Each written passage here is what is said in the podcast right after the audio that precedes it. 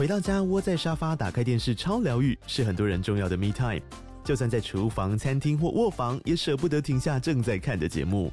如果你对自己的疗愈时光有高品质追求，LG 连续十一年销售第一的 OLED 是不二首选。OLED 价格亲民又高质感的 A3 经典系列智慧电视，支援杜比世界与杜比全景声，追大场面的戏剧超过瘾。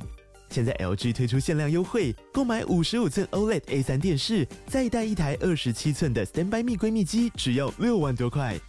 Standby 蜜闺蜜机内建 Netflix、Disney Plus 等影音平台，可以摆床边、餐桌，甚至顶楼露台，家中每处都可以成为你的专属娱乐空间。快到资讯栏了解活动详情，用最舒服的姿势把 LG 电视看起来。我是桂智，你现在收听的是法科电台。人民共和国国务院关于在北京市部分地区实行戒严的命令。鉴于北京市已经发生了严重的动乱，破坏了社会安定，破坏了人民的正常生活和社会秩序，为了坚决制止动乱，维护北京市的社会安宁，保障公民的生命和财产安全，保障公共财产不受侵犯。中央国家机关和北京市政府正常执行。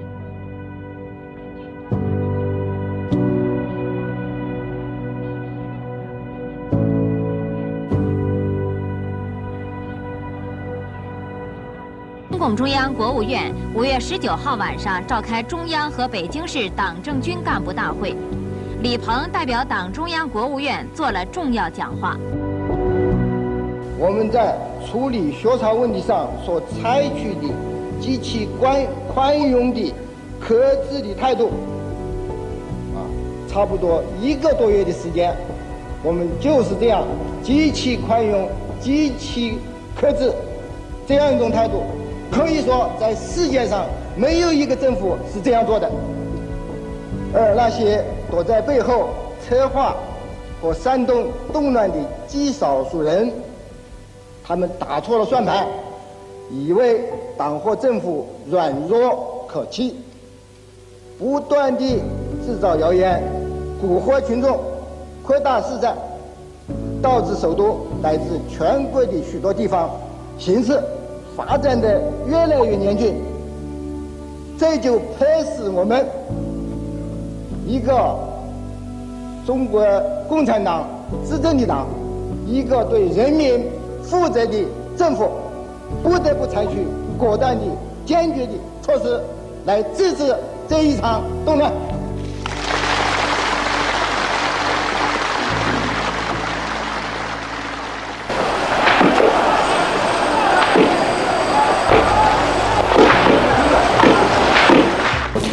解放军官兵们，我请求你们，我作为一个新人代表，请求你们拿出你们的正义和勇气。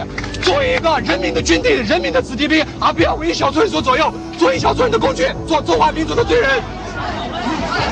欺骗了，你知道吗？再有本事，这我们知道吗？这民众的新华社报道，戒严部队指挥部消息，从昨天开始，北京的事态急转直下。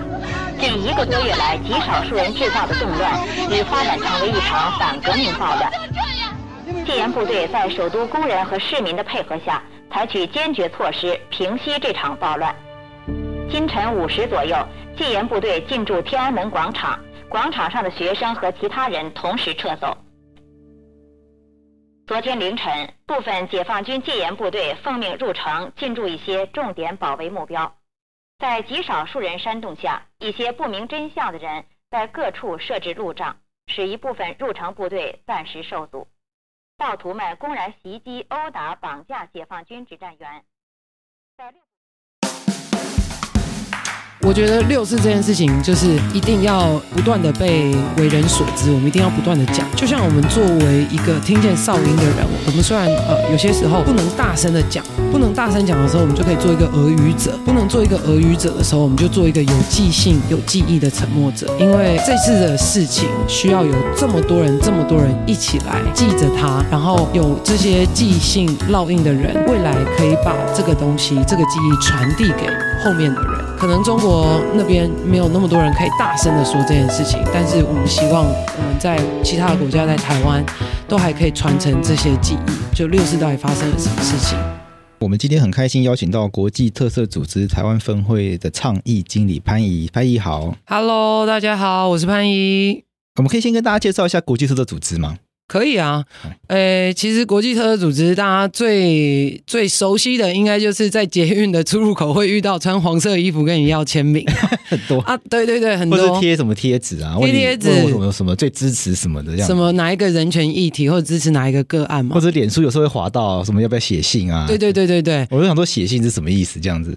没错，大家都会觉得，哎，其实。这些事情到底关我什么事？然后为什么写信贴贴纸会有任何用处？哈，那其实就是一九六一年的时候，有一个英国的律师叫 Peter Benenson，啊，他在有一天在咖啡店看报纸的时候，发现天呐，在葡萄牙居然有两个年轻人因为为自由干杯。就他们在咖啡店里面跟就是两个人举杯向自由致敬，然后就被抓去关。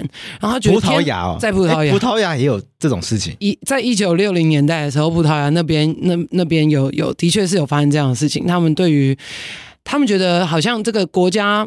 国家呃不自由，所以你才要为自由致敬。那所以他们就被抓去关。然后这个律师就觉得天哪，这件事情太不可思议了，怎么会有人就因为这样被抓去关？所以他开始写信声援这些所谓的良心犯。那从一九九一年到现在，我们呃成立已经已经非常非常久了哈，已经是多少年了？一九六一年到现在是六十几年了，六十几年了吗？等一下，数学不好，六十二年。啊，六十二年，六十二年，谢谢。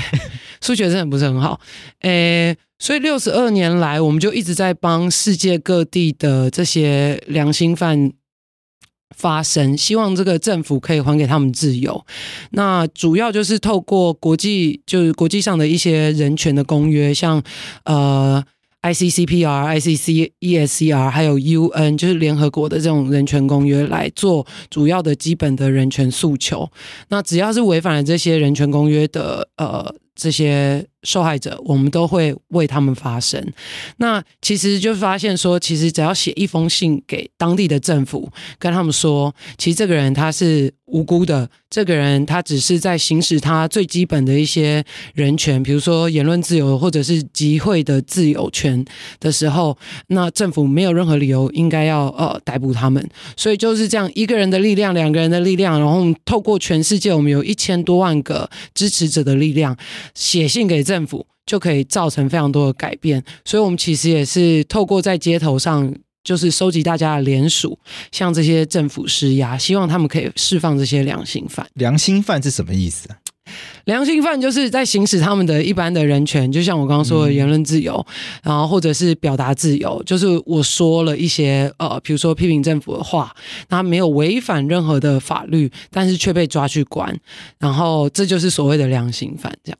OK，所以国际特色组织主要是声援，像是可能政治犯啊，或者是可能因为因可能因为可能政治或者是种族，或者是因为宗教，没错，意识形态被打压，对，或者是 LGBTI 的一些，哦，LGBT 也有可能会是，也有可能。对，因为他们可能就只是因为他们的性向或性认同，然后就被抓去关，或者是倡议说，呃，哦，这世界上还有这种事情？有，OK，有非常多。我们世界上，如果我没有记错的话，还有一个十一个国家会因为同性恋而被判判处最严重到死刑。OK，我想听到很多听众朋友可能不知道这这么夸张，对，非常因为台湾已经对台湾在法律上很进步嘛，台湾法律上现在甚至可以不仅可以结婚，还可以收养，没错，很很开心啦。最近最近发生很多好好的消息，在台湾的、这个、有些国家听起来还在还在很初阶，甚至很很倒退，在非常非常遥远，在很原始的阶段嘛，甚至判死刑，真的很夸张。对。哦，我是觉得台湾人其实很很多部分其实是生活在非常幸福的一个一个社会环境中，就像刚刚桂枝说，就是 LGBTI 的权利其实已经已经相对来说非常有进步，然后女权的部分其实也相对的进步。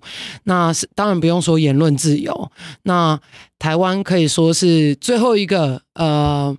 最最最自最自由，然后讲华语的一个国家，所以我们觉得其实台湾为了呃我们周遭这些邻近的国家，还可以做更多更多的努力啦。那我们今天的主题是要聊六四嘛？那六四对于国际特色组织来说是一个什么样的意义？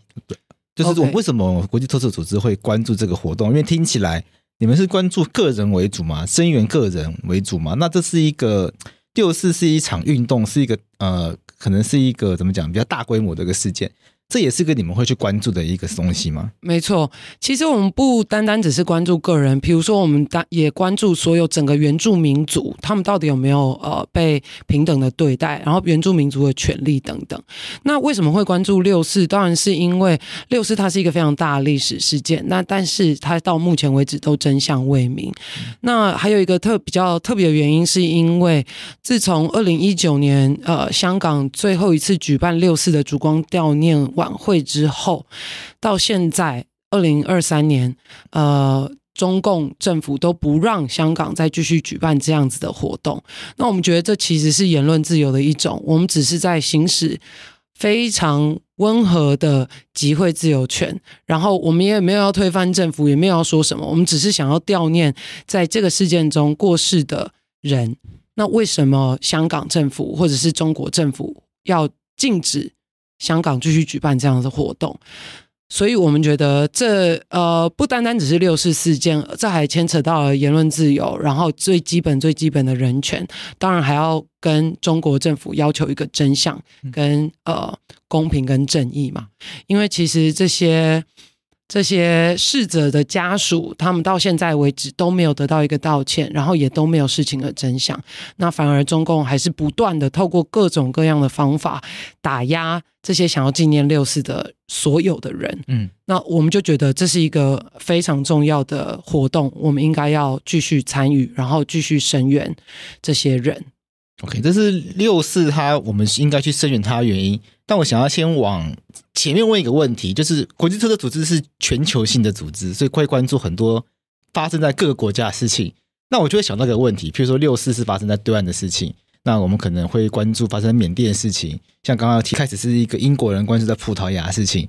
那可是对 OK 对台湾分会来说，你是台湾分会的倡议经理。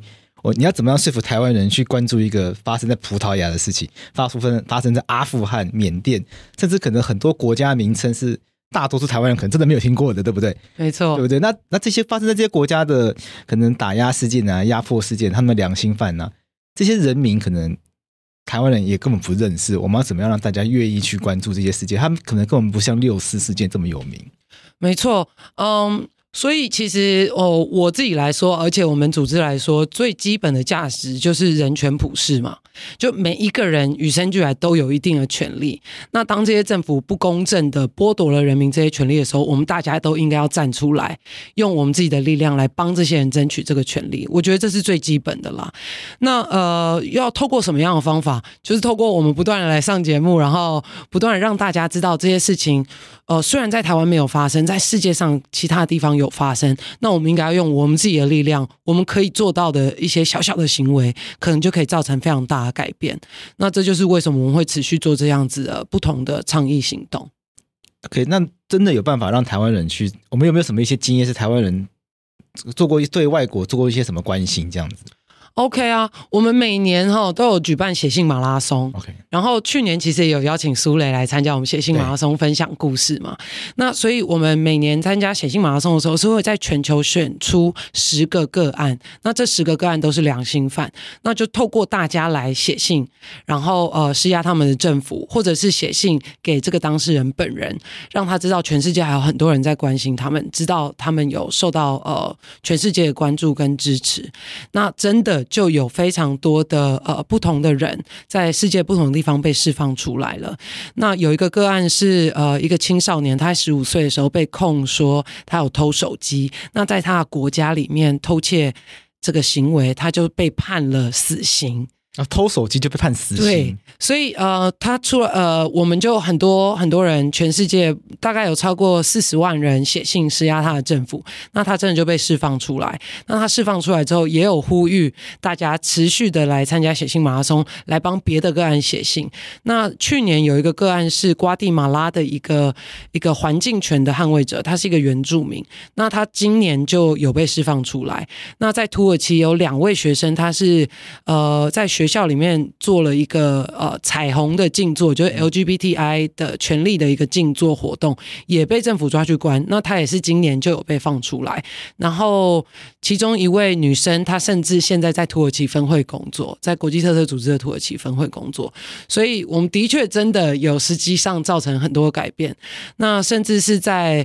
一九九零年代，我们国际特赦组织还有获得诺贝尔和平奖，嗯、然后我们还有持续的推动这个反酷刑公约。所以一开始，呃，全世界的这个反酷刑公约，AI 算是一个非常大的一个推手。这样，那像像李明哲在中国被关的时候啊，其实特国我记得国际特色组织也有发起类似的活动嘛，是的，声援李明哲嘛，是。可是大家看起来好像感觉共产党。中国共产党、中国政府就不为所动啊，就就不鸟你们呢、啊，也不鸟台湾人啊。那、欸、所以我觉得好像台湾很多人会觉得说啊，这没有用啦，反正中国就是阿爸嘛，你拿拿他怎么办？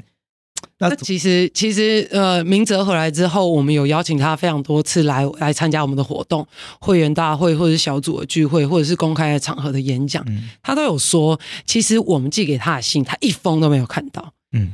啊！但是其实他知他知道这些信非常非常有价值，因为虽然他一封都没有看到，但他重重关卡中，比如说他狱中一开始收信的人，就会看到有一大堆寄给李明哲的信，然后他的典狱长或者是他这个这个他的室友们，其实都会知道，因为他们都会跟李明哲说：“李明哲，你又做了什么事情？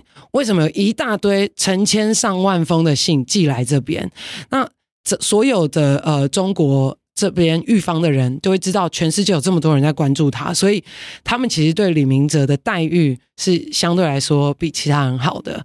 然后李明哲有说，呃，这些信虽然没有到他手上，但是对他造成的影响是非常多的。比如说他在里面可以看书，他在里面，呃，因为我们在外面不断做声援，不断做倡议，他在里面是可以不用一直被迫要做这么多小时的呃劳动的工作。所以他是的确有得到一些呃比较好的一些待遇，这对他来讲对他来讲很重要。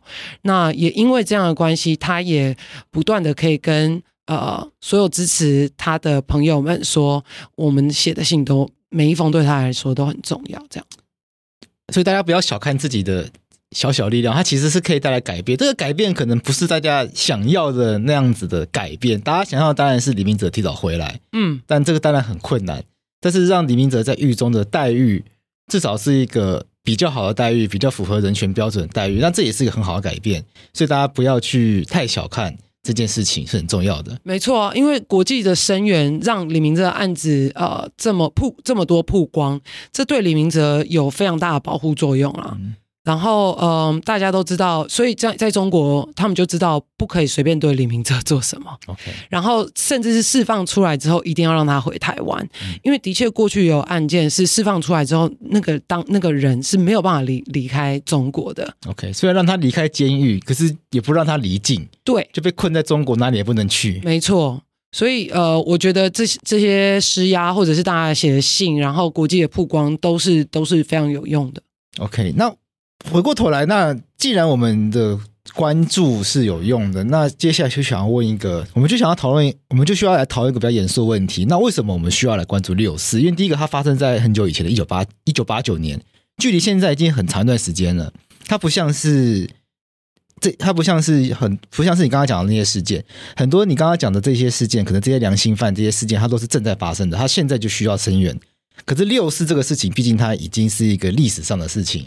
所以为什么我们需要去关注他？而且坦白说，他可能对于台湾人来说，他会觉得，他可能有一些台湾人，可能多数台湾人觉得他跟我们没有太直接关系，可能会觉得他不是我们国家发生的事情，或者是，或者是他觉得啊，这不是我们政府应该负责的事情。再怎么样，再怎么样，就算两岸有一些比较特殊的感情，让有些让有些听众觉得两岸有一些特殊的因素好了，可是再怎么样，那都是中国共产党政府要负责的事情，也不是我们。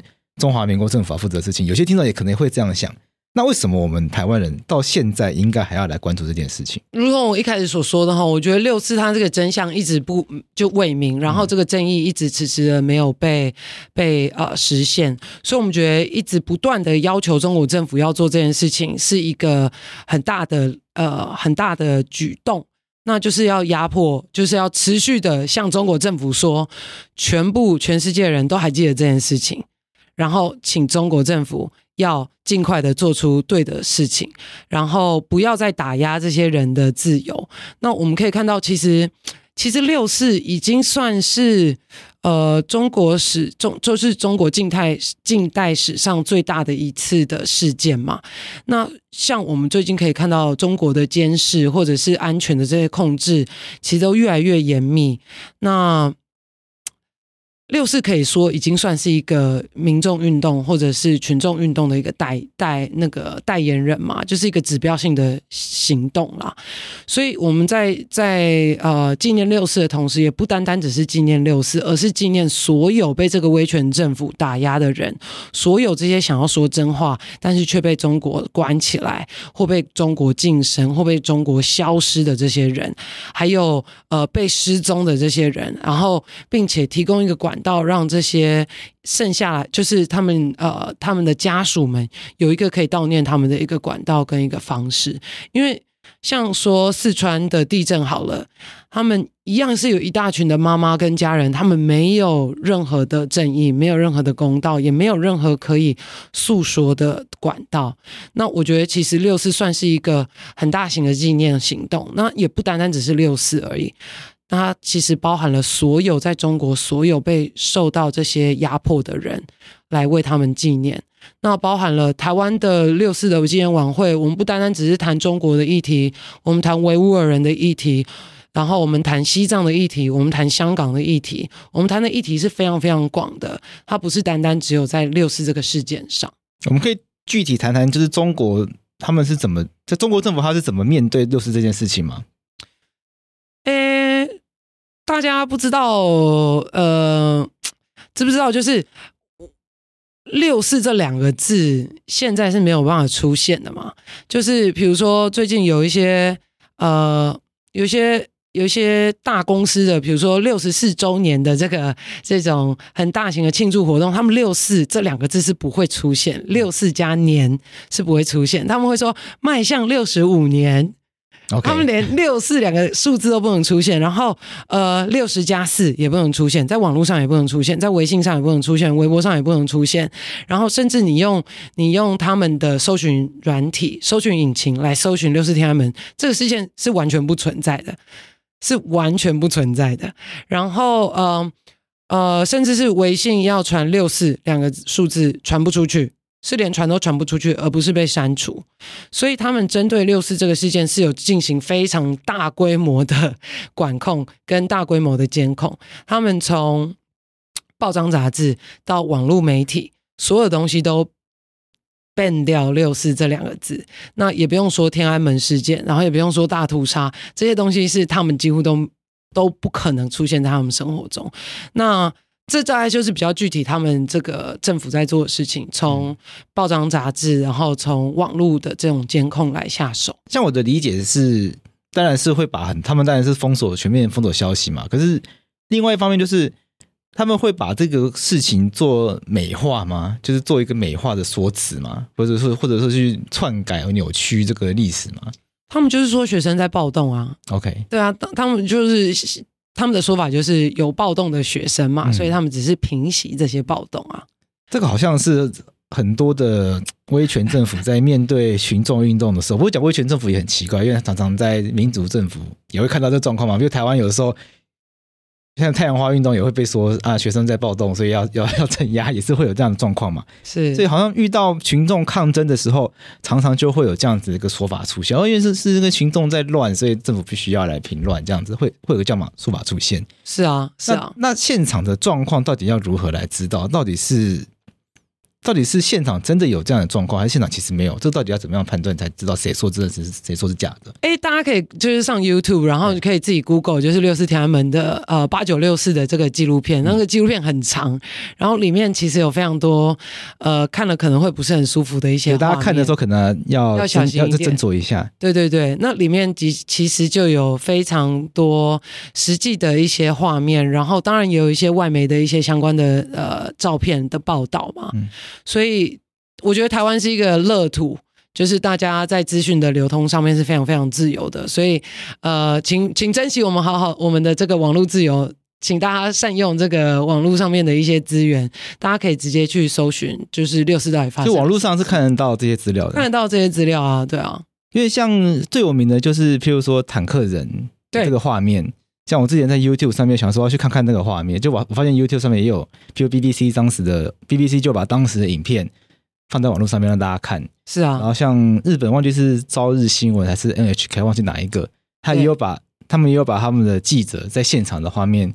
做成专题报道放上去，所以其实发现，其实天安门事件、六四事件现场有很多外媒，然后很多外媒都要把现场的画面可能做专题回顾，或者是做成专题报道等等的，其实 YouTube 上面都有。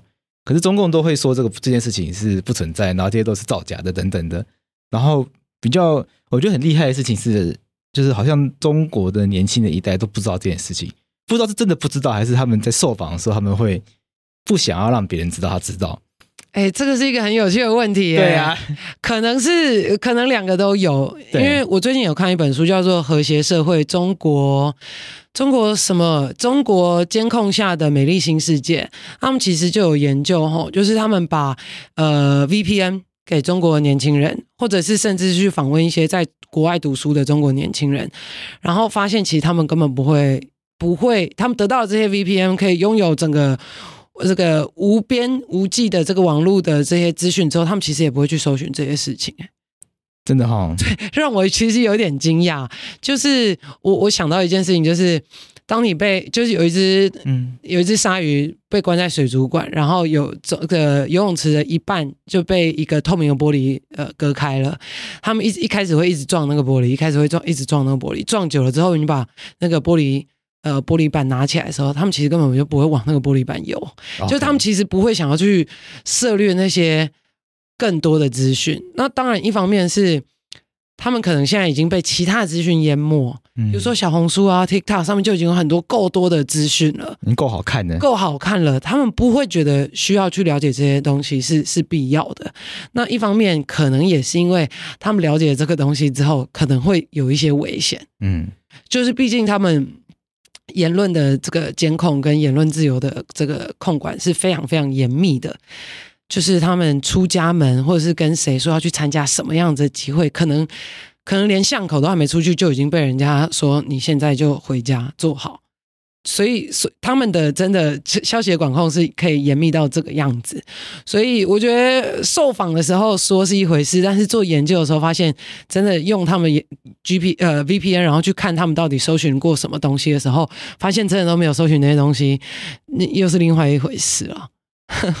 那我们现在还会用什么样的方式来去来去来去谈论六四事件或纪纪念六四事件？因为因为好像六四事件从一九八九年发生到现在。好像每年都是在六月四号的时候，可能会有悼念晚会啊、烛光晚会。那除了这个以外，我们目前还会做些什么样的事情？呃，其实国际特赦组织从去年的时候，我们就发现香港有一个呃舞台剧，它是由六四舞台所所制作的舞台剧，叫做《五月三十五》。那我们知道五月没有三十五号哦，它其实就是另外一种方式来说是六月四号啦。OK，因为因为不能讲六月四号，对，不能讲五月三十五号。对对对对对，就只能讲五月三十五。这也被变掉了。这个词现在也被变掉了。对，没错。其实呃，在中国是搜寻不到这些东西的。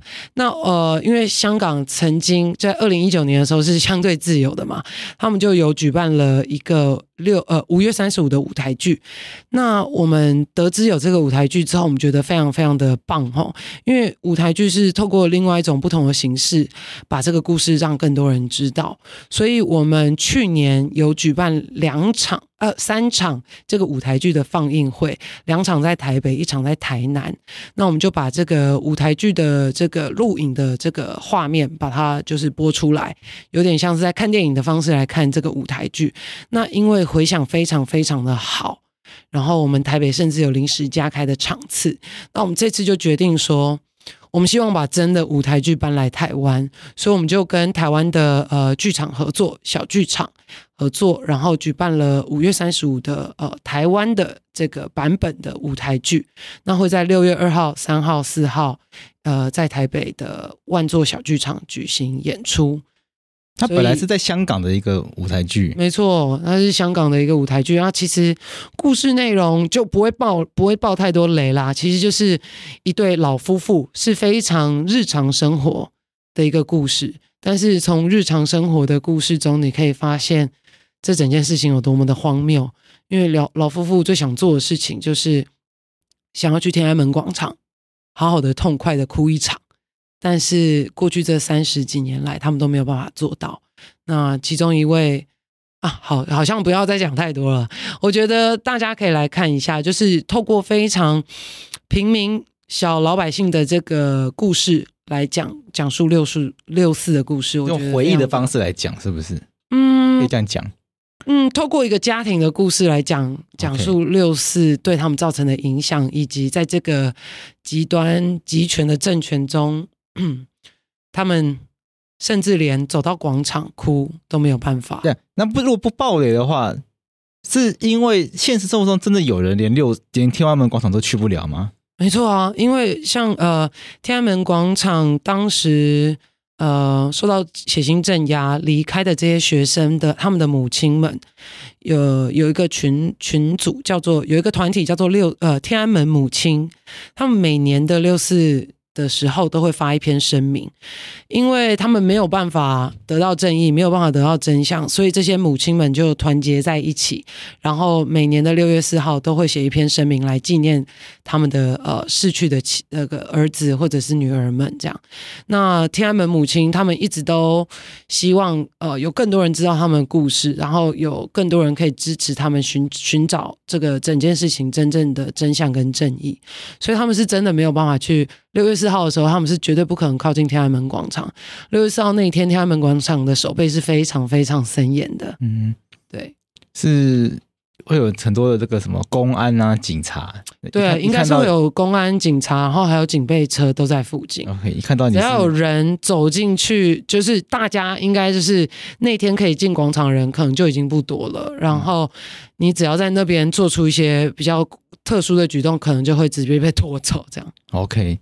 所以那天就是一个比较肃杀的一个气氛，没错，怕就是不，他就是很怕大家在那天搞一些集会游行什么的，没错，不不只是那一天啦，我觉得天安门广场，其实每天都是吧，对，天安门广场是从从一年二一年三百六十五天都不可能搞什么集会 那个游行，因为我有去过啊，而且那边就是到处都是警察，到处都是警察，对啊，对啊，所以所以之前有一些人在那边秀什么中华民国国旗，然后说怎么会有人？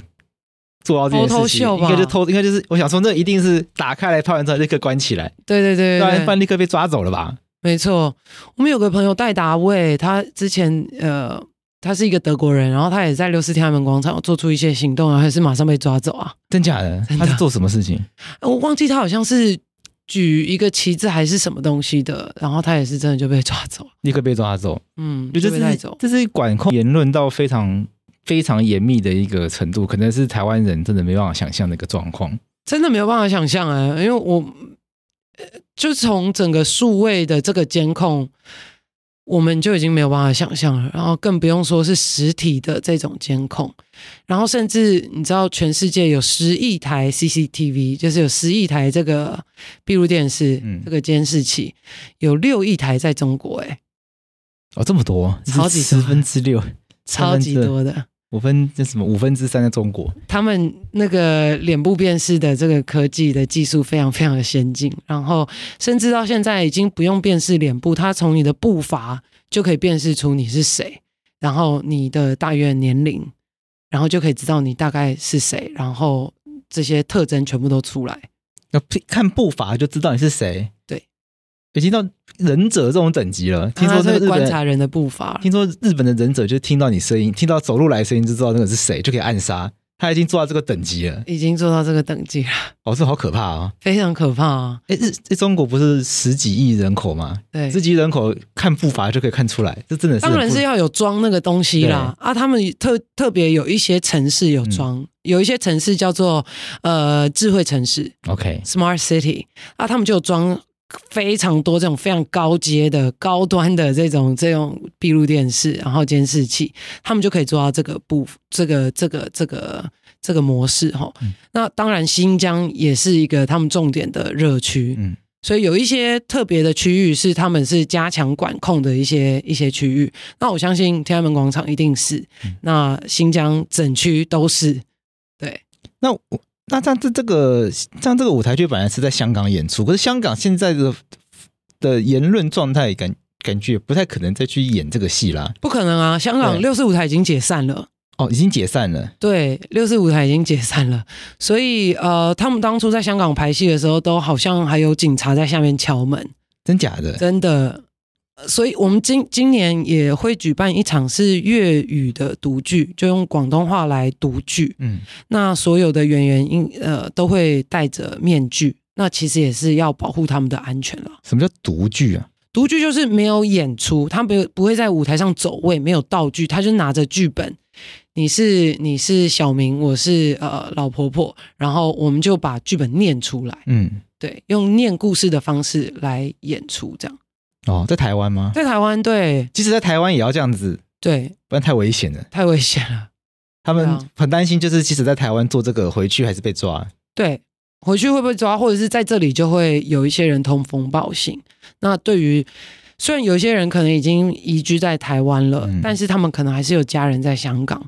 所以要保护他们家人的安全，所以真的不能够透露他们。没有想那么多哎、欸，很很很多，很难想象。我们要要要，我其实也是最近几年开始很认真的做中国的人权工作的时候，才发现有很多事情其实是需要考虑的。嗯，比如说香港国安法通过之后，不能够转机到，不能到香港转机啊。对。然后我们甚至坐飞机都不可能坐国呃国泰哎国泰的，OK，因为国泰的飞机就是香港的香港的领土了。对，你只要一上国泰飞机，不论你是从台北要飞哪里，他随时随地都可以可以处理你嘛。如果他要处理你的话，对。然后我们在出国的时候，不论去哪一个国家，我们都要做一些安安全的评估，比如说手机上面有没有一些中国维权人士的一些相关资料。嗯，如果有的话，我们去泰国可能也要小心。嗯，或者是我们去柬埔寨，或者是这些国家跟中国有签引引引渡条例的，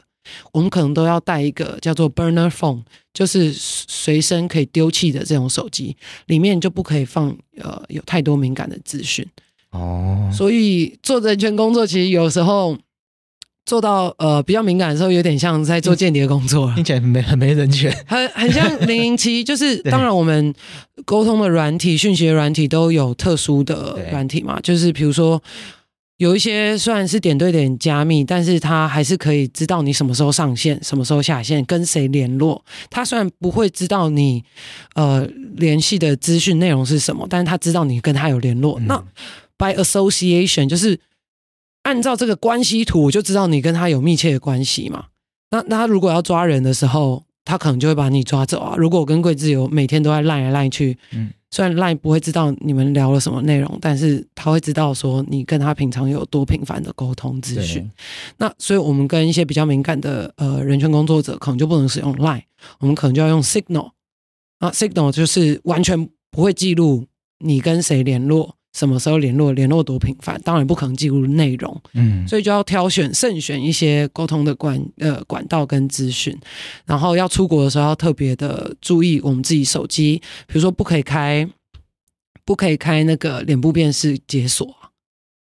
因为、我没想过这件事情哎、欸，你那个被抓走了，然后你被带到小房间，你手被铐起来，他直接说你要帮我解锁你的手机，我就说我不想解，他手机拿出来面对你的脸，整个手机就开了，然后你里面什么所有资料全部被都被抓走了。哦，所以要出国的时候，有一些有一些地方是你脸部解锁这个功能要被关掉，然后你要设定非常呃高强度的密码，对，然后数字可能不是一般人设的四位是四位数的数字，因为那个破解的时间非常的短。对。可能二十分钟就被破解完，你可能要设到八八到十位的这个数字，那、哦、破解的时间、破解的时间才会拉长。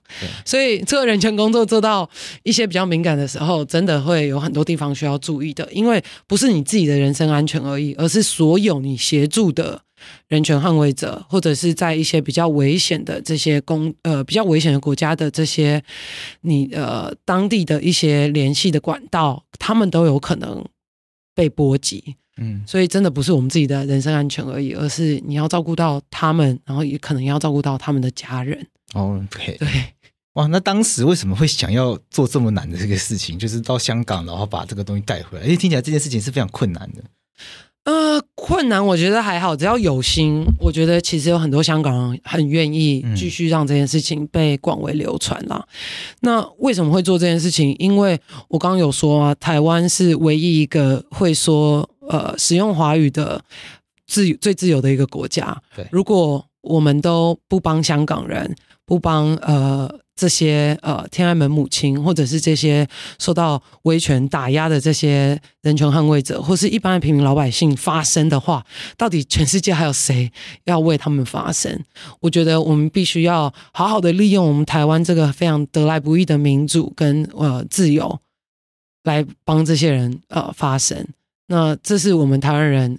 可以很骄傲，而且可以很安全做到的事情，我觉得这是我们一定要做的事。除了天安门母亲以外，在六四事件中被打压的民众，可能有没有还有一些其他的可能哪些人？学者啊，对，就当初有很多学者啊、记者啊，然后嗯。呃学者记者，可以跟我们分享一些可能有比较知名或或者是比较代表代表性的故事，这样子吗？像像王丹啊、乌尔开西，他们不是现在就是从头到尾离开中国之后都没有办法回去吗？对。那乌尔开西也是，呃，他一直一直很想要回中国去看他的母亲嘛，但是他到现在都没有机会再回去看他的母亲了。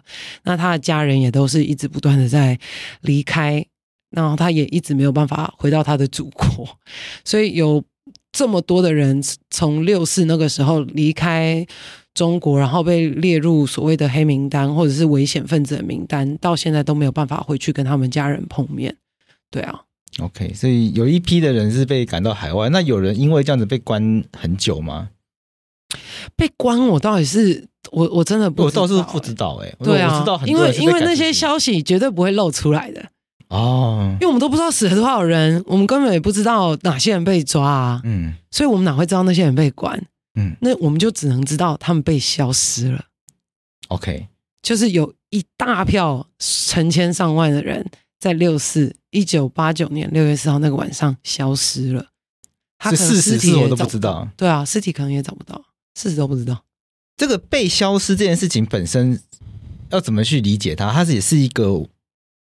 就是被消失这件事情，因为好像很常在媒体上听到这件事情，然后会有很多人就和你出来说被消失这件事情本身是不对的，就是政府应该要好好的解释人消失这件事情，这个到底是什么意涵？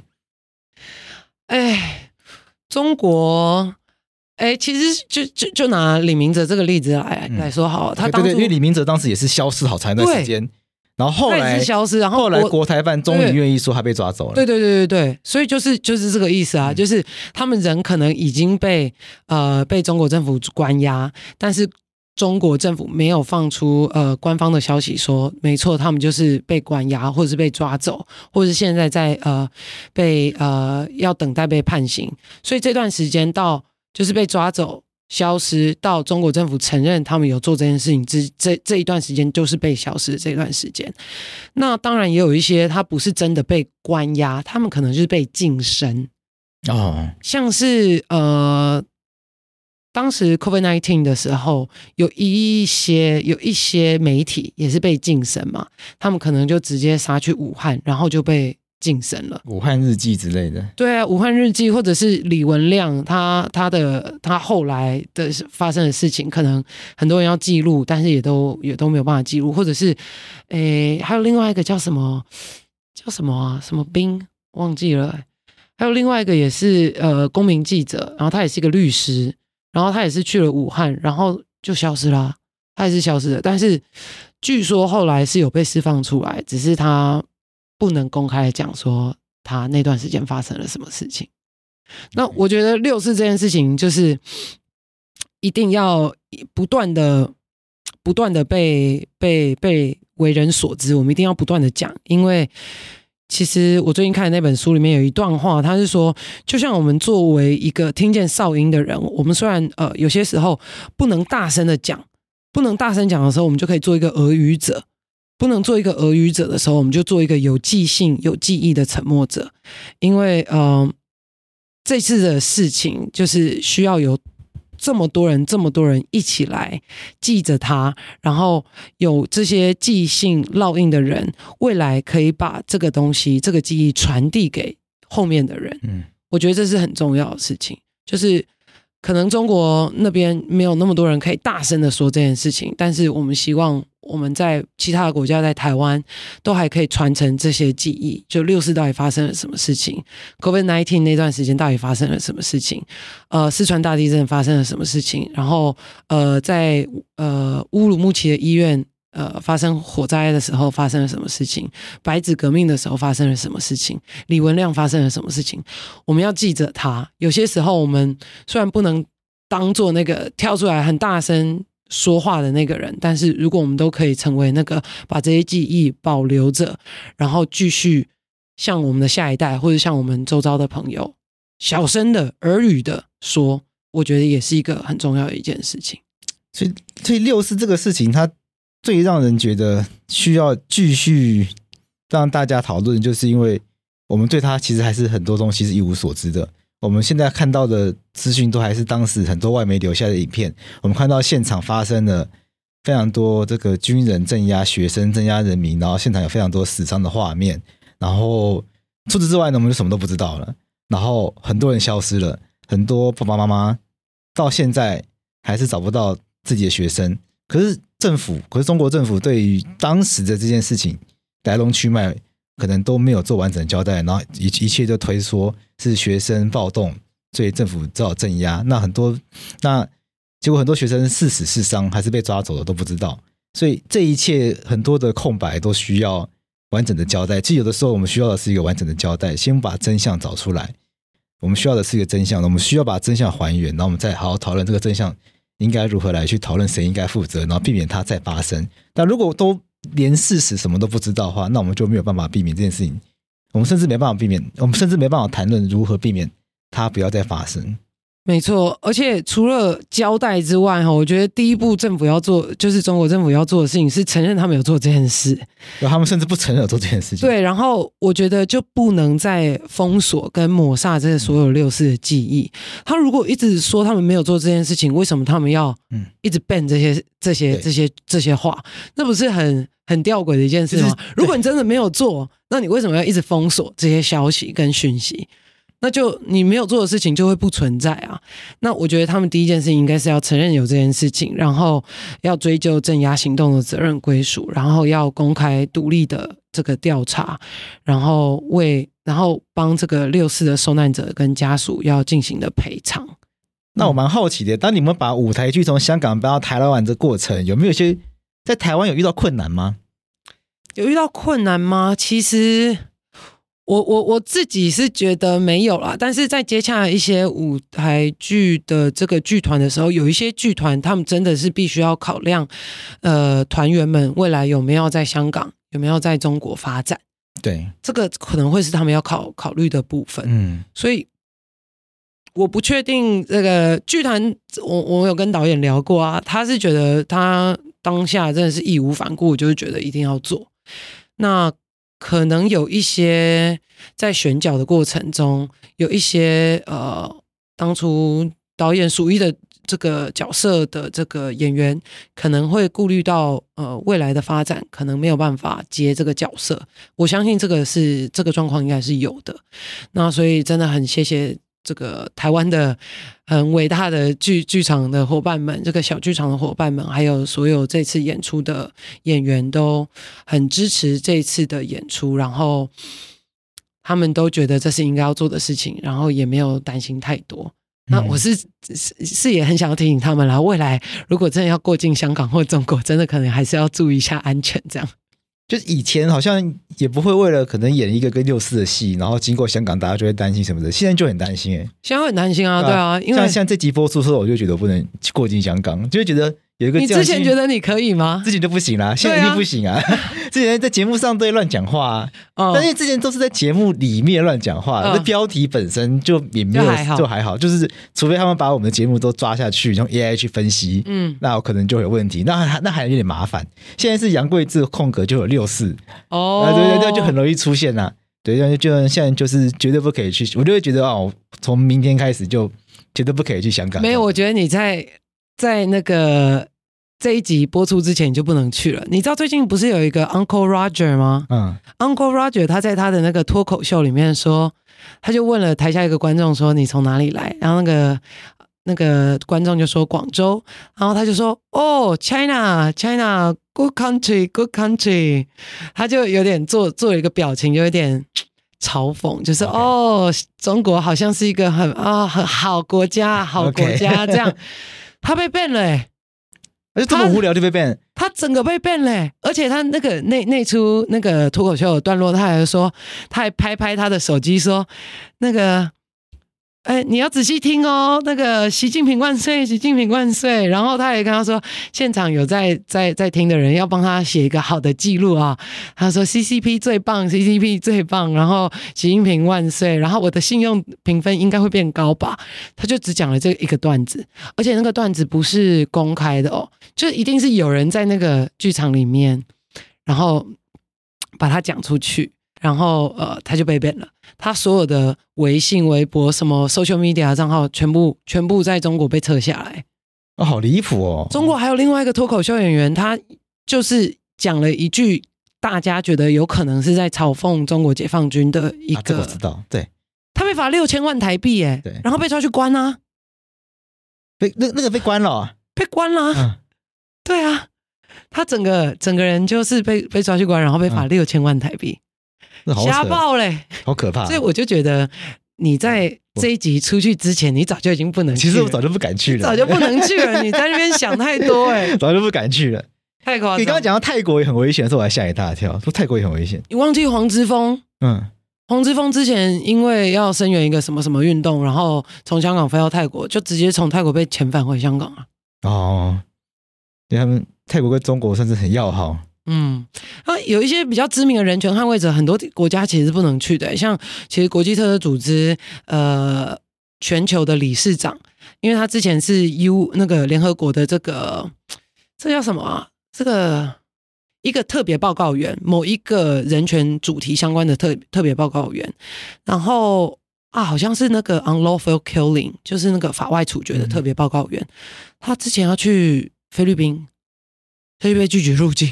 啊！我跟你讲，做人权捍卫者其实有蛮多想象不到的，这个叫什么？不方便吗？不方便，哎，不方便。你做人权工作，可是可是行动自由，迁徙自由蛮不自由的。呃，是说，哎，也对啊，对啊，对啊，就其实有一些风险，有一些风险，有更多一般人想象不到要考量的地方。没错，对，比如说你，呃，我自己啦，我自己的脸书绝对不会。到哪里就打卡，绝对不会，我也不会公开我的家人、我的我的家人、我的家族的这些相关的这个消息，对啊，所以就很多事情要注意。当然，你手机要下载什么东西也都要很注意啊。微信是绝对不可能嘛，对，微信、小红书、TikTok 这些我全部都不可能下载，因为有一些有一些软体下载之后，它其实就直接在你的手机开了后门，对，然后就所有的资料全部都被搬走。对，所以我们甚至有些时候开会的时候，要把手机放在那个法拉第袋。你知道法拉第袋，它其实就是一个袋子，然后里面会阻绝所有的电波。嗯，要把那个手机放在里面，然后放在离会议室非常遥远的地方。然后开会的时候，你要注意你的窗户有没有关起来啊？从户外看不看得到你窗内的一举一动？看不看得到？看不看得到你白板里面在记录的会议事项啊？这些事情都是 都是。嗯，做了很久人权工作之后，会发现哦，这些事情要注意的。哇，这个完全是一般人想象不到的状况啊！对，那突然就好严肃，我们还是回来聊舞台剧好了。OK 啊，对啊，那舞台剧来到台湾之后，我们要怎么样让台湾人来看？因为因为舞台剧主题感觉很硬哎。舞台剧的主题很硬吗？其实我觉得台湾人毕竟聊六四嘛。那我觉得台湾人对于艺文活动很呃很有兴趣啊。我们台湾办很多展览啊，我们你看我们松山呃松烟那边也办很多展览，然后我们这个常常就是我们的美术馆也都有一大堆展览，然后我们的艺文活动其实也都非常的火。那我们这次这个这个在哪里？我们这次这个舞台剧这个五月三十五日是在哪里演出？在呃万华的万座小剧场。然后它每一场大概是有两百个的座位。那我们这次有演出，呃，大概呃加上粤语的独剧的话是有六场，所以是一千两百个人。然后我们的锁票方式就是免费来跟我们锁票，我们那时候免费锁票，免费锁票。然后我们我一开始还很担心，我一开始还跟我的那个工作伙伴说：“你确定我们这么多这么多票会被锁完吗？”毕竟一千两百席，我刚想说很多哎、欸，蛮多的啊，我就有点担心。就是我们还是想说，我们的宣传要几波，然后要怎么做，然后是不是要再拜托那个贵志来帮我们宣传一下？然后没想到我们这个表单一打开。两天内全部锁完哦，真假的？两天内全部锁完，因为本来说要做这一集，就是因为要帮忙宣传这个东西，但是后来 Jack 就。结果我说满了，满了，那我说那还要吗？那我 说没关系，还是可以聊，反正六四反正就很重要。要要要，因为还是希望大家知道六四这件事情，然后未来我们一定会持续的继续做六四的相关的行动，嗯、然后帮所有在中国没有办法发声，然后在香港没有办法发声的呃人权捍卫者也好，或者是一般的呃民众也好，然后让他们有一天可以得到正义，然后有一天可以得到真相。如果这个这么热门的话，你们之后有考虑会再继续演出吗？哎、欸，因为这个播出去之后，听众发现听完了，发现啊，就根本没办法看嘛，心里有点受创。我我我我不排斥我们明年也继续做这件事情，但是我觉得如果要搞大，我会想要再把它搞更大一点，所以我还在规划中要要要怎么处理这件事情。OK，对对对，但是绝对不用担心，我们一定会再持续做六四的相关行动。OK，那那如果有拿到票的人的话，在看这出戏之前，需不需要先对六四有些基础的认识？因为可能有很多年轻朋友。哎，真的，可能真的有很多年轻朋友不知道一九八九年六月四号发生什么事情，对，所以我觉得他们可能还是先上网有一些背景的资讯，就知道六四天安门事件到底是发生什么事情，然后，呃。我觉得不用准备太多东西，但是大约的知道六四天安门的一些相关的背景，就是比如说一群中国的学生跟工人，为了要呼吁中国的政府在经济跟这个政治方面有所改革，要终结贪腐，然后举行在在天安门的广场做了一些和平的示威活动，但是中国政府却到最后派了坦克车进入这个天安门广场。然后朝民众开枪，然后甚至是用这个坦克碾压民众的这个方式来平息这个这一次的这个和平示威。那大概有这么基础的这个这个了解就可以了。那我是会建议带着手帕或者是带着卫生纸来参加这次的这个舞台剧了，感觉非常感人呢。我觉得应该是会哭。我我第一次看那个舞台剧，就是播映的时候，就是香港的直接搬来台湾来播的时候，我是觉得还蛮震撼的。我觉得蛮震撼的。那这次特别又又是用了中文来讲，所以我觉得在打到民众的、打到台湾人的心，我觉得会又又再更直接一点。然后那个导演这次还有结合一些台湾的一些元素在里面，所以我觉得反而有可能会。对台湾人也有一些不同的共鸣，会可能会讲到白色恐怖时期的一些事情，或者是二二八，或者是台湾当初在戒严的时候的一些禁歌，他们可能也都把它作为一些背景的音乐来呈现。哦，所以我觉得对台湾人而言，应该会有一种不同的感觉。这样了解。OK，那我们今天很感谢潘仪来跟我们分享国际特色组织，然后跟我们分享，跟我们聊人权工作者的。心这个工作的这个心密心心酸的过程，然后也让我们知道，其实人权工作它有它的 这个意义在，因为很多的，因为人权工作是对对很多人来说是一个比较神秘的工作啦。大家都听过什么人权工作者啊，然后什么声援啊、倡议啊，大家都听过这些东西，可大家其实。很多民众，多数民众没有参与过啦，所以就也不太知道我们在干什么，就不知道我们在干嘛，就觉得哦，是不是抗议，然后还是去什么找立法委员游说，可能想想象都是一些这种东西。哎，都有，都有，对。其实其实都有，可大家就觉得那不知道干嘛，或者这真的有用吗？哎，今天听完发现，其实真的有用。然后来上贵志的节目也是人权工作一 一部分。那我们 AI 呃国际特色组织现在还有在征人啊，我自己的团队倡议部门的团队还有在征反酷刑的专员，然后也有在征这个移工。移工的专员。嗯、那所以也很欢迎大家，如果有兴趣的话，可以上我们的官方网站——国际特赦组织的官方网站应征工作。对对对，来应征工作，来成为我们的好伙伴，来一起做人权工作。我觉得我自己其实做过不是人权工作的工作啊，就在一般的呃企业里面上班。然后我那时候就觉得，天哪，一天八个小时，我要为为老板赚钱。我觉得超怪的，我觉得我生活过得非常不踏实，然后我就觉得我想要再做一些不一样的事情，不一样的事情，然后我就找到了人权工作，虽然薪水那个时候真的没有很高，然后但是我觉得一天八个小时是非常踏实的在工作，我觉得这对我而言，回家就可以好好休息，这样。OK，所以做的事情。觉得自己做的事情有意义，人生就会比较开心，就开心很多。啊、因为八小时很多哎、欸，一天上班八小时是一天的三分之一耶。有三分之一在睡觉，有三分之一工作嘛。对，剩下三分之一吃饭什么的，其实是没多少。对，所以我就觉得八小时一定要好好的运用。然后我觉得，虽然谈了今天谈了那么多，就是人权工作者的一些秘辛，或者是可能不太方便的地方，但是我觉得做人权工作者其实。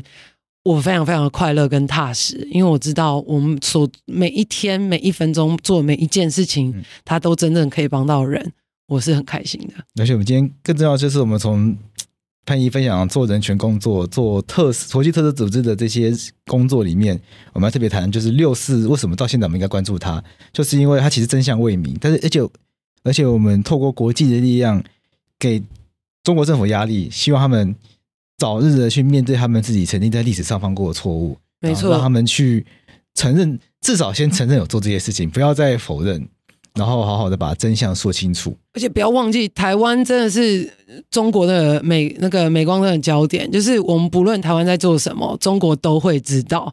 然后最近的六四的晚会，一年办的比一年大。其实在，在呃更早期，其实可能就几百个人，一百多个人。但是到去年六四的晚会，是有非常多非常多的年轻人，然后是超过一千多人，直接在自由广场里面来进行六四的活动。所以我觉得，其实有越来越多的台湾年轻人。对于中国的议题，对于香港的议题，对于台湾的议题，对于民主。言论自由的议题越来越有兴趣，嗯、那我觉得一部分一定是要谢谢，呃，像桂智，然后洛毅、法白 这种非常优质的 podcast，、嗯、然后继续努力，对，让台湾的年轻人对于这些事情越来越关注，所以很期待这一次在六月四号，其实我们在自由广场也有办烛光的纪念的晚会，希望大家也可以出席在我们六四这这个烛光纪念晚会，在自由广场，就大家一我嗯。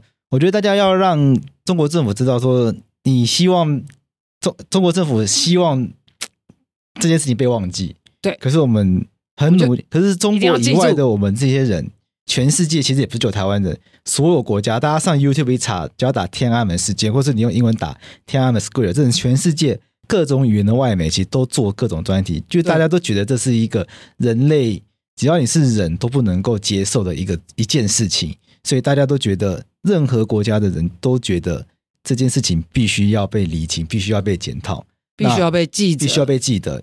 那那我觉得这不是，那我觉得如果我们可以允许这件事被忘记的话，那未来任何一个国家都有可能会变成这样。没错，所以任何一个国家人都应该要一起来要求中国面对这件事情。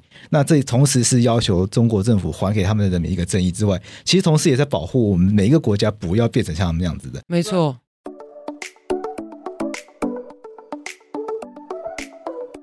让我们自己国家政客看到说，哦，原来可以这样搞。对，那我那我们为什么不这样？没错，那它会变成一个很不好的示范嘛？是，所以我们要展现人民的力量，是人民不会忘记，人民不会忘记，而且各国之间的人民会互相帮忙，这个真的很重要。而且台湾人绝对不会忘记，因为台湾我们过去经历过这么多不同的事情，我们绝对也不会忘记。没错，我们今天再次感谢潘怡，谢谢，谢谢桂子，谢谢，拜拜。